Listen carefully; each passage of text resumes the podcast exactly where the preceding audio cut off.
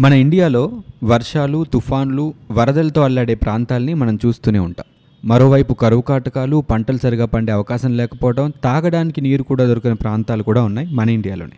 దీన్ని బ్యాలెన్స్ చేయడానికి నదుల అనుసంధానం సరైన మార్గం అంటారు. అయితే ఒక నదిలో నీటిని ఇంకో నదిలోకి పంపడం అంత ఈజీ వ్యవహారం అయితే కాదు. డ్యామ్లు కట్టాలి వాటర్ని స్టోర్ చేయాలి ఆ స్టోర్ చేసిన నీటిని కాలువల ద్వారా ఇంకో నదిలోకి పంపించాలి. ఇదంతా సక్సెస్ఫుల్గా జరిగితే తాగునీరు సాగునీరు పుష్కలంగా అంది దేశం సుభిక్షంగా ఉంటుంది. అదే ఆలోచనతో ప్రారంభమైందే కృష్ణా గోదావరి అనుసంధానం అందులో భాగమే పోలవరం ప్రాజెక్ట్. అసలు ఈ పోలవరం ప్రాజెక్ట్ ఎప్పుడు ఎలా స్టార్ట్ అయింది? దీనివల్ల లాభాలేంటి? ఎవరికైనా నష్టం ఉందా? ఎప్పట్లోగా పూర్తవుతుంది? ఈ వివరాలతో నేను సిద్ధంగా ఉన్నాను. నమస్తే మీరు వింటున్నది అమరవాణి.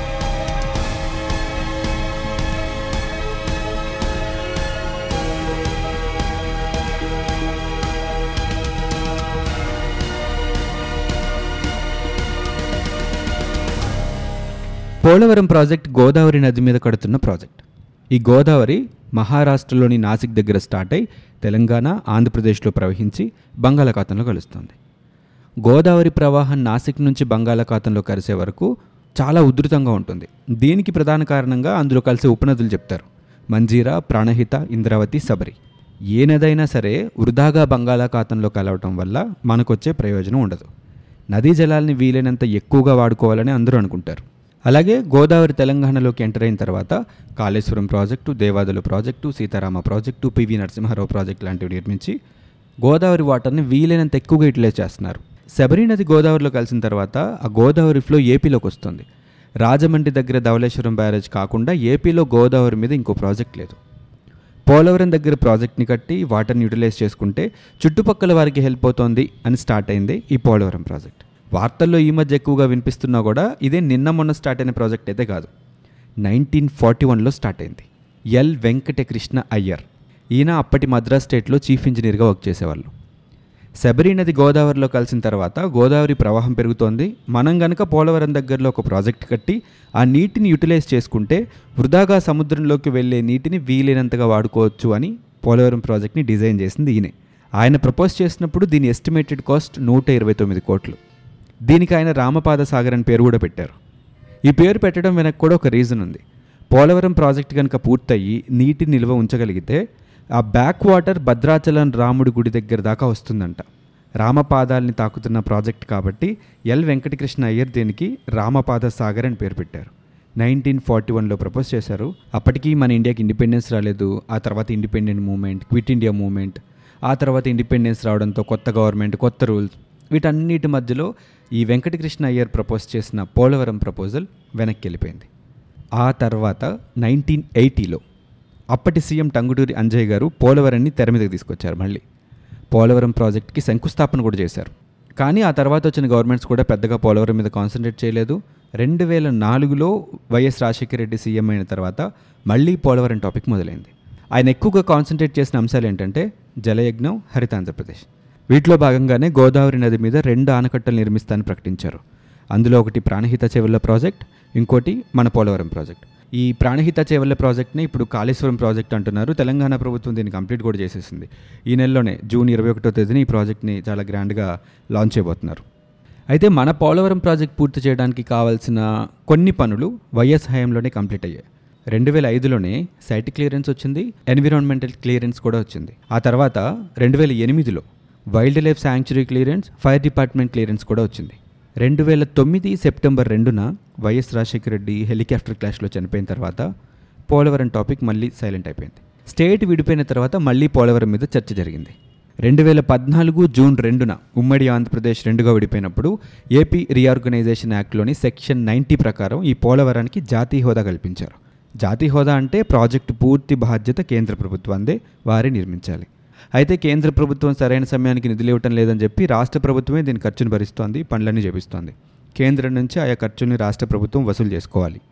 దీని నిర్మాణ అంచనా వ్యయం పదహారు వేల పది కోట్లుగా డిసైడ్ చేశారు. ఇప్పటి వరకు పన్నెండు వేల ఐదు వందల అరవై ఏడు కోట్లకు పైగానే ఖర్చు పెట్టారు. కేంద్రం ఎప్పుడైతే దీనికి జాతీయ హోదా ఇచ్చిందో అప్పటి నుంచి ఇప్పటి వరకు ఏడు వేల నాలుగు వందల ముప్పై ఒక్క కోట్ల రూపాయలు మంజూరు చేశారు. ఇంకా కేంద్రం నుంచి మూడు వేల పైచులకు కోట్ల బకాయిలు రావాలని స్టేట్ గవర్నమెంట్ చెప్తోంది. ఈ ప్రాజెక్టులో భాగంగా ఎవరైతే ఆవాసం కోల్పోతారో వారికి పునరావాసానికి అయ్యే ఖర్చే ముప్పై రెండు వేల కోట్లు. దాదాపు ఒక లక్ష అరవై రెండు వేల ఏడు వందల యాభై మూడు ఎకరాలను సేకరించారు ఈ పోలవరం ప్రాజెక్టు కోసం. ప్రస్తుతం అరవై శాతం పనులు పూర్తయ్యాయి. రెండు వేల పద్దెనిమిది డిసెంబర్ ముప్పైకే పూర్తి చేయాలని టార్గెట్ సెట్ చేసినా అది కుదరలేదు. అయితే at least two thousand nineteen డిసెంబర్కైనా పూర్తి చేయాలి అనుకుంటున్నారు. ఇక పోలవరం ప్రాజెక్ట్ నిర్మాణం గురించి చూస్తే ఏ ప్రాజెక్ట్ అయినా సరే నదికి అడ్డంగా నిర్మిస్తారు. మనకు తెలిసిన ప్రకాశం బ్యారేజ్ కానీ ధవళేశ్వరం కానీ ఏవైనా నది మీద కట్టినవే. అయితే ఈ పోలవరం ప్రాజెక్ట్ని నదికి పక్కగా కట్టి గోదావరి ప్రవాహాన్ని దీని మీదకి మళ్ళిస్తారు. ఫస్ట్ స్టార్టింగ్లో అన్ని ప్రాజెక్ట్స్ లాగానే దీన్ని కూడా నది మీదే కడదాం అనుకున్నారు. కానీ అనుకున్న ప్రదేశంలో ఎంత లోతులో చూసినా ఇసుక తప్ప రాయి తగలకపోవడం వల్ల దీన్ని మిగతా వాటికి భిన్నంగా నదీ ప్రవాహానికి ఒక రెండు కిలోమీటర్ల దూరంలో నిర్మిస్తున్నారు. దీనిలో మెయిన్గా త్రీ కన్స్ట్రక్షన్స్ ఉంటాయి. ఒకటి మెయిన్ డ్యామ్ దీన్నే స్పిల్వే అని కూడా అంటారు.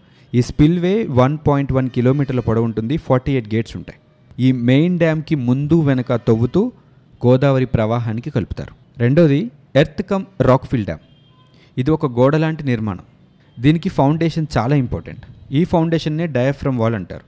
గోదావరి వాటర్ అంతా మెయిన్ డ్యామ్లోకి మళ్ళించిన తర్వాత ఈ రాక్ఫిల్ డ్యామ్ దాదాపు ఖాళీ అయిపోతుంది. వరదలు వచ్చినప్పుడు ఇబ్బంది లేకుండా ఉండడానికి ఈ ఎర్త్ కమ్ రాక్ఫిల్ డ్యామ్ కడుతున్నారు. ఇక మూడోది క్యానల్స్. కాలువలు.